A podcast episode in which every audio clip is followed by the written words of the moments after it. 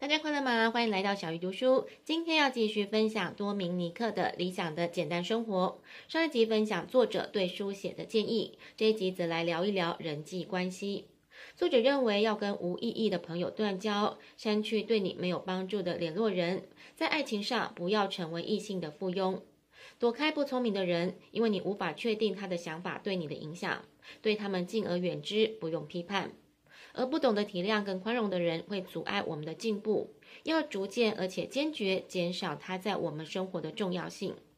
对你不喜欢的人，不用花一分一秒去想他们，也不要在不舒服的状况之下委曲求全。不要为了拉近关系，向他毫无隐藏的袒露心事。学会跟自己还有别人的不完美和谐相处，你会更快乐。如果你羞于说不，更要学会说不，这样你才有办法对自己说是。也不要为别人改变自己的计划，不要去在乎别人怎么想，你会变得更无拘无束。当你为别人损害自己的梦想跟价值观的时候，你就失去了自我跟力量。不要去做别人希望你做的那一种人，做你自己想做的人。明确坚定的知道生活中想要什么跟不想要什么。保持独立性，要有勇气，微笑说不，不必去寻找借口。任何人或是任何事都没有权利掌控我们。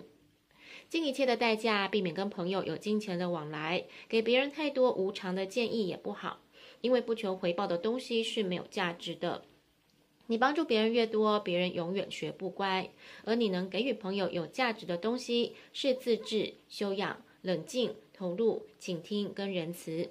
很多的时候，我们给太多了，是为了得到爱跟友谊，担心得不到别人的爱。透过自我训练，争取在别人面前少言寡语，举止深沉，不虚耗言辞。观察这种新的能量对你的帮助，验证你对别人施加的影响。如果没有好听的话要讲，不如不要讲。你需要的是别人对你公平、仁慈跟尊敬，而你也应该这样对待别人。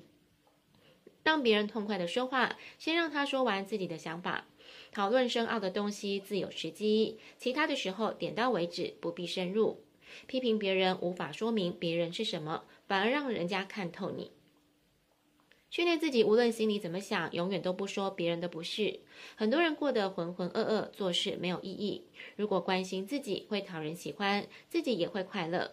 不要折磨自己，学会认识自己的价值，对自己要心中有爱，这样对别人才能心中有爱。发现让自己快乐的方法，而为了快乐做事，尽可能多微笑。正确去评判自己的价值，可以避免很多压力，而罪恶感是折磨人的毒药。如果你自己独处得不到快乐，别人也不喜欢跟你相处。值得仰慕的人是无所求、无所毁、无所失去的人。不管是什么原因，都不要去改变别人，这会让你的生活复杂，会虚耗你的能量，让你无力跟失望。不要用语言解释，让别人主动寻找你平静跟幸福的秘密。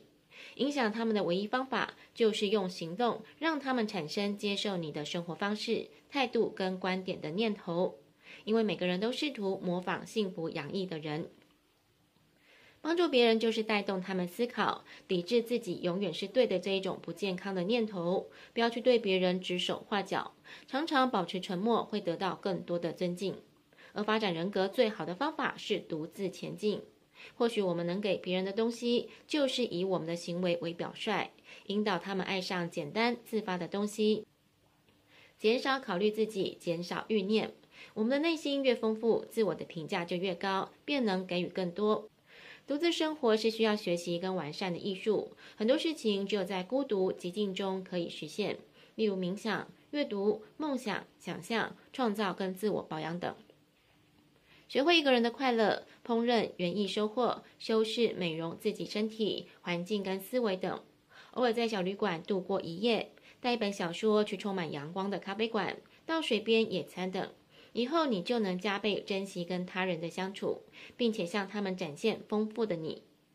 孤独让生活变得充实，热情是让人振奋的感觉，是强烈的能量形式。要尽最大可能培育这种能量。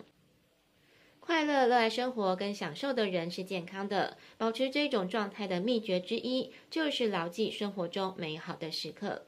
小鱼读书，下一次要读哪一本好书，敬请期待。